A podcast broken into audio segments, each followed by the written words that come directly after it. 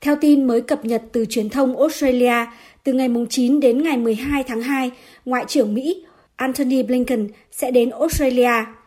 Trong thời gian này, ông Blinken sẽ có cuộc hội kiến với Thủ tướng nước chủ nhà Scott Morrison và tham dự cuộc họp trực tiếp đầu tiên trong năm 2022 với các ngoại trưởng của nhóm bộ tứ bao gồm Mỹ, Australia, Nhật Bản và Ấn Độ. Thông báo của Bộ Ngoại giao Mỹ cho biết, trong chuyến thăm này, Ngoại trưởng Mỹ Blinken sẽ thảo luận với các quan chức cấp cao của các nước đồng minh và đối tác về một loạt các ưu tiên song phương và toàn cầu.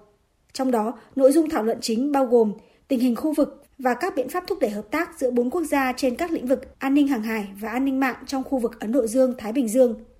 Đây sẽ là lần đầu tiên ông Blinken tới thăm Australia sau khi Mỹ, Australia và Anh thiết lập quan hệ đối tác ba bên AUKUS vào tháng 9 năm ngoái. Theo thỏa thuận này, Mỹ và Anh sẽ hỗ trợ Australia sở hữu một hạm đội tàu ngầm chạy bằng năng lượng hạt nhân.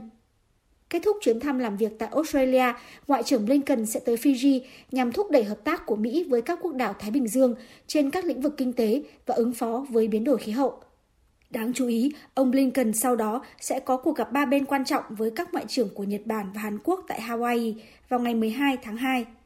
Tại hội nghị này, các bên sẽ trao đổi về tình hình trên bán đảo Triều Tiên và cùng bàn biện pháp để giải quyết mối đe dọa từ các chương trình hạt nhân và tên lửa của Triều Tiên.